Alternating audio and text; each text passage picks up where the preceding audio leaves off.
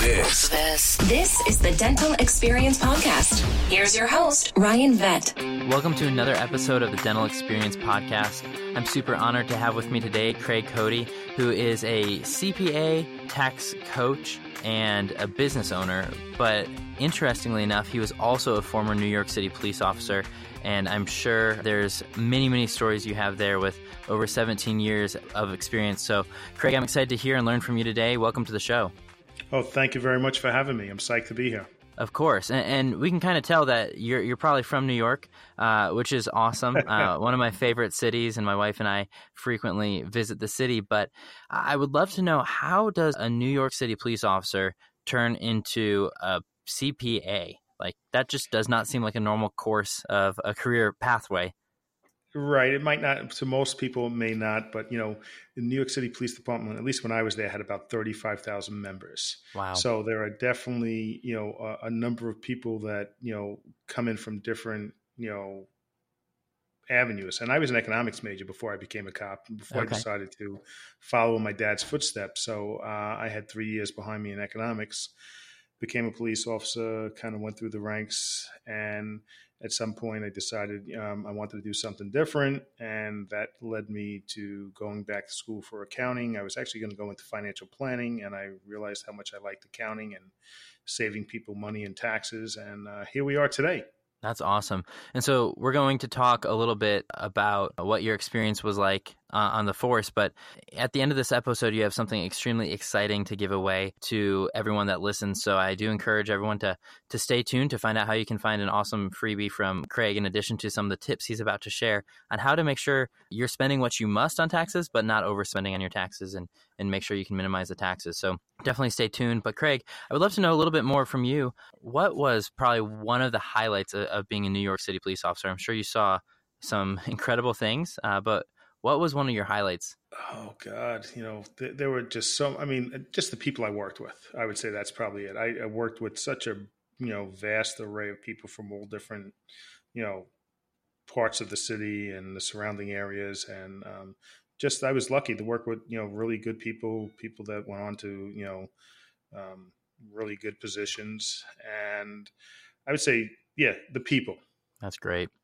And when you're when you're a cop in the city, do you have a certain borough that you hang out in, or do you kind of travel throughout everywhere? Yeah, so so my my my kind of um, I I worked in a number of different places. I was a, a cop in Midtown. I worked in plainclothes, uh, what they called an anti-crime unit in Midtown. Then I was promoted, and I worked uptown during the crack epidemic wow.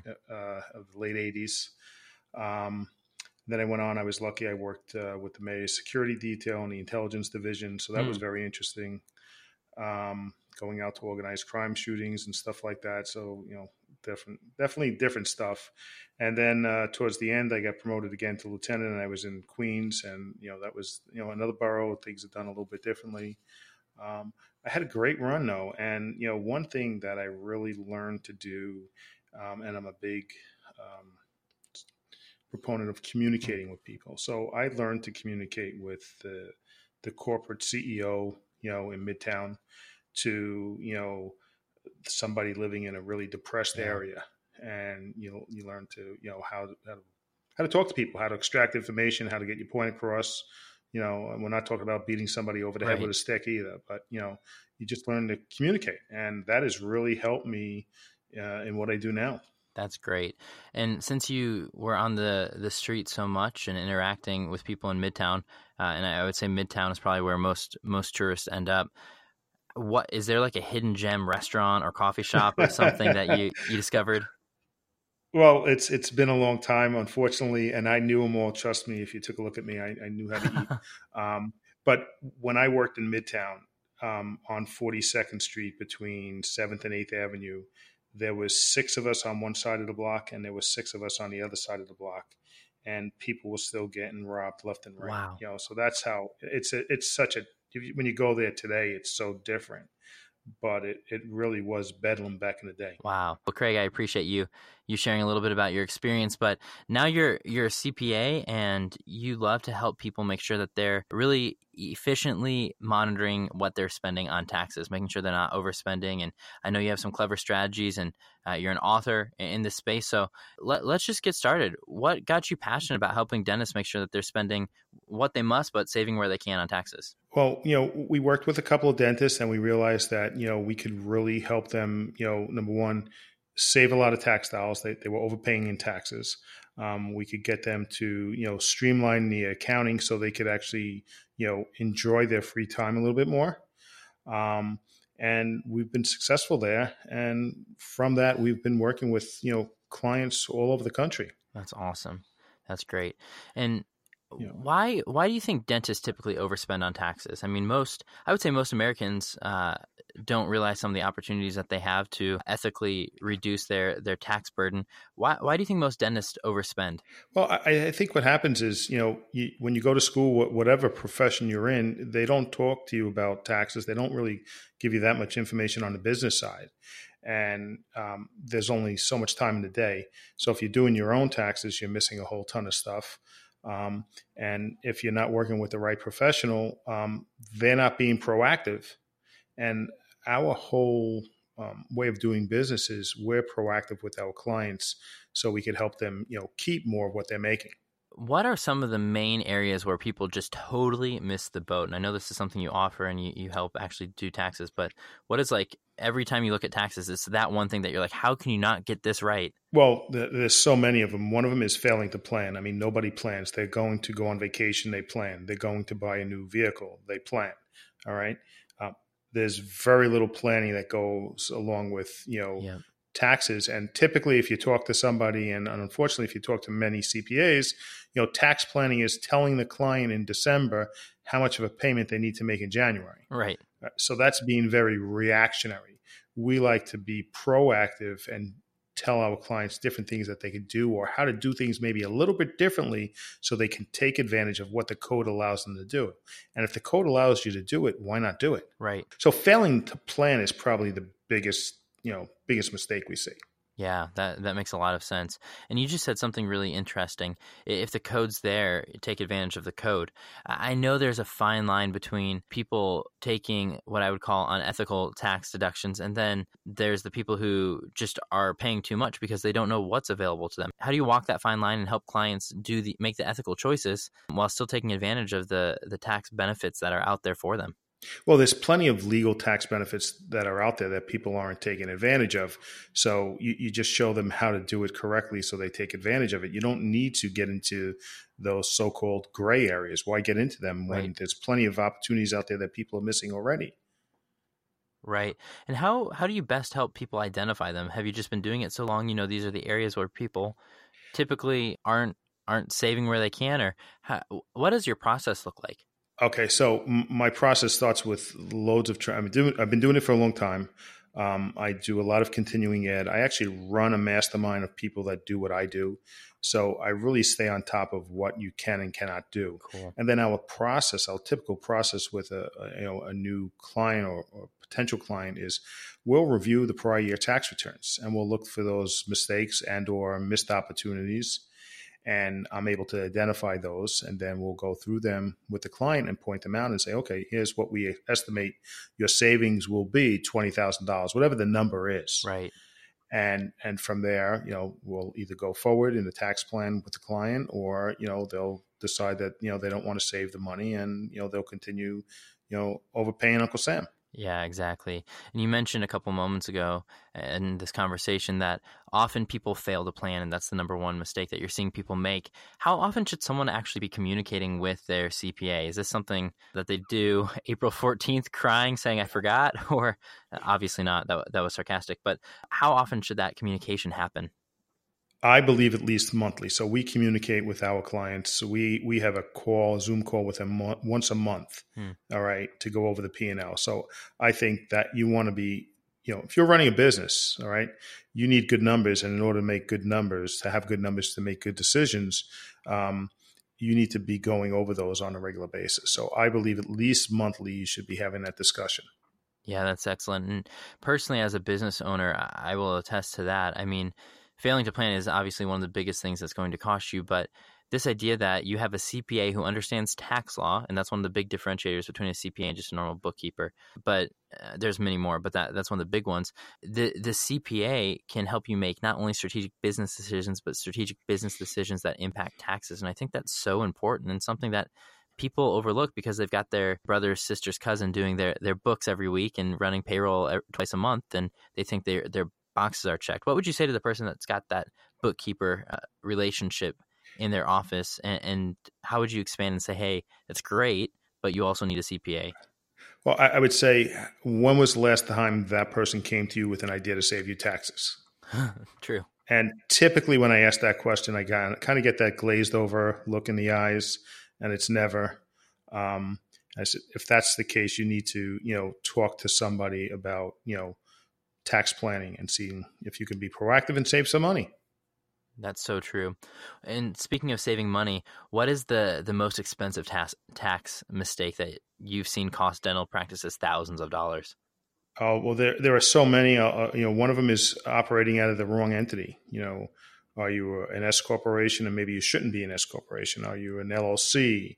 Are you a partnership? What what is you know really the best entity for your situation? And typically, when we talk to clients, you know, what made you decide to be the S corporation or the partnership? And it's well, you know, I called up my attorney and he says, okay, we should form this. And there's probably a reason that they decided that, but there's no tax reason that's based on. So I always say, you know, have your CPA and your attorney have a discussion before you form that entity and see what's going to work out best for you from a tax perspective and you know from a business liability perspective. And sometimes you can actually have your cake and eat it. Hmm, that's great. I'm going to go off a little off script here, Craig. I hope that's okay. Uh, you're probably used to curveballs being a former officer in the city, but we're seeing a lot of consolidation of the dental industry right now. And some people are for it, some people are against it, some people are neutral. I don't want to get into that conversation, but the conversation I would be curious to have with you is when these acquisitions do happen, there's major, major tax implications. Do you have any tips for those that are looking to retire or looking to sell their practice uh, on when to engage a CPA, first of all, and then what are some of the things that they can look for to make sure that that transaction is as tax efficient as possible? Well, I think they should engage their CPA, you know, way before they're looking to sell. All right, just you know, pre-position things so everything is really lined up the best. And then, you know, it's got to be part of the negotiation how how things are going to going to be set up, how you know what what where are your assets? What are the what's the fair market value of these assets? How much goodwill are you is the person going to pick up? You know what what is going to be done? What can you do to potentially limit your capital gains you know is that do you have things going on outside your business that maybe you could use to offset those hmm. capital mm-hmm. gains? You know what strategies can you know can you put into play? But it's definitely not something you don't do the day before. Right. Exactly. Exactly. And I'll, I'll, say you know in starting a business i i did not consult a cpa and i think that's an important this was a, an early business many years ago and I, I wish i would have because had I started it as an LLC and then turned it into the C corp that it ended up becoming because uh, I had investors and had to do SEC filings and all of that. But had I started it as an LLC, when I was paying for everything, there would have been a, a great deal of tax benefit to me that I missed out on. And, and, so I would also say not only before you start the sales process, but if you're looking to start a new practice or buy a practice, consult a CPA too, because there's there's things that you need to know before you even spend your first dollar in your new business and how to best allocate those dollars and how to set up your businesses and all of that. So is setting up businesses something you help with? Yes, we, we work we've worked with the, you know a number of clients pre-purchase to make sure things were set up the correct way. That's great. Um, so we, we handle the whole process from you know beginning to you know when they're finally you know cashing out. That's great. And what would you say if you have like one success story that sticks out? Obviously, you can't talk about who, but uh, can you talk about a story where you helped someone that had been paying taxes uh, for a while that they shouldn't have necessarily had to have paid, and all of a sudden you came in and saved them a huge amount? Could you talk about maybe that story and how you some specific items that you were able to save? Well, yeah, I mean, there's a number of those stories. I mean, the biggest one was about four hundred fifty thousand dollars in savings, and you know, I hate to say it, you know, but what we did was not rocket science. You know, Um, so that was probably the biggest savings we had. But you know, on average, you know, the typical dentist is somewhere between twenty and fifty thousand dollars in savings per year. So you're saying that most dentists could get two to four thousand dollars extra a month in annualized income if they work with someone like you. If they did some planning, yes, they could. All right. Um, and that's money they could put back into the business. That's money they could put into retirement planning. There's a lot of different things that they can do. That's incredible. And do you also work with dentist families too, and looking at kind of their family situation and see how that integrates with their practice? Well, uh, we look at their whole situation. So we we we are just not. We only we do not only deal with dentists. So we have other types of entities that we deal with. So I have somebody that has 15 years in the real estate department of a big, you know, CPA firm. So when it comes to real estate, he's an expert. So we have a whole team approach here, and we just don't deal with, you know, dentists only. We have a varied practice, and that's good for our clients because the typical dentist that's successful, he wants to get into other other areas, and that's where we're able to help. That's that's wonderful. Well, I would love to hear uh, a little bit about your book. You, you've written several books, and your third book was entitled "The Twelve Biggest Tax Mistakes uh, that cost dentists thousands. Obviously, if you've written three books, you, you have a little bit of knowledge and insight. But in this third one, you're specifically talking to dentists and you're specifically talking about how uh, they're spending thousands more than they probably should spend. Could you give us a little synopsis on that book? Oh, yeah. So we've talked about failing to plan, we've talked about the wrong business entity. Um, there's qualified business income, which is new. All right. Now, there are some income limitations there. So, if we are close to the qualified business income is fairly new. It was passed in the most recent tax bill, and this is the 2018 was the first tax year. And basically, it's a 20% deduction off of your net income. Now, if you're a dentist and your taxable income is over $415,000, you don't get that deduction. So there's a phase out between 315 and 415. So there may be planning opportunities to get you under that $315,000 number. Um, there may not be, but um, there's also a number of things that you have to do to qualify. So that's something big, or especially for somebody that might be, you know, in a newer practice where they're not yet making the, that big money. So there's qualified business income. There's the wrong retirement plan. How are you set up? Um, are you set up as a simple IRA? Are you doing a 401k? You know, are you hiring your family? I mean, the tax court says, you know, you could hire your kids as young as seven. I typically recommend let's wait till they're 11. You have to pay them a reasonable wage, but you know, kids today on a federal level can make up to twelve thousand dollars a year before they have to pay any federal hmm. tax. Interesting.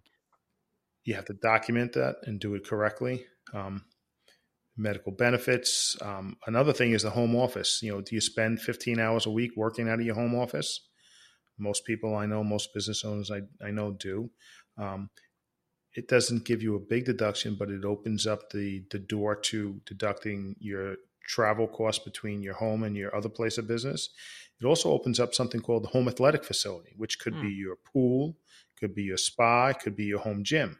So now that becomes deductible. So these are the big things that it opens up. So everyone go get a pool in your backyard. That that's a deduction if you work that's, from home. if, if you if you have a home office and you spend those 15 hours a week, yes, that that is something that is legally deductible. That's fascinating. Um, another thing that we see, and it, it boggles the mind sometimes, is you know depreciation and amortization. You know, and, and typically, you know, it's people that are waiting to the last minute and they're going to somebody that's overworked at the wrong time of year and they're missing uh, on depreciation expense or amortization of goodwill. So, you know, you have goodwill that's amortized over 15 years. It could be twenty, thirty thousand dollars a year, wow. and you're missing that expense. That's absolutely incredible. And Craig, there there are a whole lot of good items in your book that are some of what we just talked about, but there's even more. And so at the end, we're gonna uh, tell listeners how they can get an incredible deal uh, on that, uh, about the same price that they'll probably pay for their tax bill with if they work with you. But before we get there, I would love to just briefly touch on associates. So associates aren't owning a practice and uh, they're not necessarily they, they don't have that business expense that a lot of practices owners have How, are, uh, do you have any tips for associates in maximizing their their tax benefit uh, unfortunately under the new you know tax code, there's really not much that the associate can do these days. Um, you know, most associates should be paid as a W two. Uh, you know, there are a lot of people that are paid on 1099s, but I think you know if the IRS ever looked at it, they would probably reclassify them as a W two person.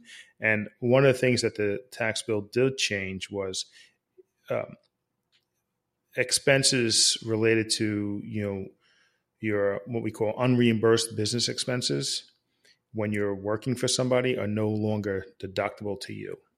So what you may want to do is you may want to instead of being compensated and then paying for your own CE and stuff like that is you know maybe have your compensation lowered a bit and have the dentist pay for your CE and stuff like that because these things are no longer deductible to the individual. Yeah, but I think what you just said, most people won't go ask for a lower salary when when they go negotiate. But the reality is, and, and, my wife is a dentist and she's an associate. These are some of the things that we've actually tried to do to incorporate to maximize our, you know, her income versus expense. And now that's a lot's not as uh, expensible with new tax laws. How can we we make sure that uh, she can still get that benefit uh, pre-tax money? And, and so I think that's a great tip. Yeah. Uh, unfortunately, one of the casualties of the new tax law is the associate in that, you know, 150, $200,000 range. Um, they're, they are one of the few people that I've seen that have actually, you know, been hurt by the tax bill, whereas the typical business owner has been helped. Yeah. And with every tax law and every tax season, there, there's new laws and all of that. And uh, when you, as a CPA, take that burden off the dentist, and as a, a, tax coach, that's a huge, huge burden alleviated. And the reality is, a dentist is an expert in, in teeth. They're not an expert in taxes, and they shouldn't have to be an expert in taxes. So contacting someone like you, Craig, is just uh, an awesome, awesome route to go. And for those of you that don't work with a CPA, first of all, shame on you. Uh, TurboTax is great if you don't own your own business and you don't want to save uh, on taxes. So definitely contact an expert like Craig. But Craig, in these last couple minutes here, I have two questions for you. The first is: Is there anything that we didn't cover that you want to share with the audience? And then I'll ask the second. No, I, I, just want to touch on the importance of making sure you are communicating with your CPA on a regular basis. That's really important. That is important. And again, just to reiterate what Craig said earlier, it's not it's not April 14th. It's not April 16th to plan for next year. Uh, it's April 16th and then every other month thereafter, if not more frequently, to really understand uh, how your business is doing this year, and so the CPA can understand the forecast and trajectory and start planning. Again, going back to planning uh, how to best uh, save and spend wisely so that you can have, have the most tax benefit possible for your business. Definitely. So, Craig, I, I, appreciate your time. This has been a great episode, super insightful. We promised at the beginning uh, a gift to the listeners, and uh, I really appreciate this generous offer. So, Craig, I'll let you go ahead and, and, share what the offer is. Sure. So, my most recent book is The 12 Biggest Tax Mistakes That Cost Dentists Thousands. And we are going to give you a free paper copy, yes, a real copy. Um, if you go to my website, which is craigcodyandcompany.com forward slash dental experience, there's an opt-in box. You could put your information in and we'll mail the book out to you. Awesome. And we'll have that link in the show notes as well. Craig, I really appreciate that generous gift first of all, and I appreciate, you know, your service on, on the police force in New York City and helping to keep that city as safe as possible and making it a place that my wife and I enjoy frequenting. And now thank you for helping dentists and other business owners really make sure that they're they're spending wisely and uh, maximizing tax benefits that are available to them. I appreciate it. Well, thank you very much for having me on. I really appreciate that. Absolutely. Well, thank you for listening to the Dental Experience Podcast. Until next time. Thank you for listening to the Dental Experience Podcast. For show notes, to ask a question, or for more information, visit www.thedentalpodcast.com. The ideas discussed during this episode are the opinions of the participants and do not serve as legal, financial, or clinical advice. Until next time, this is the Dental Experience Podcast.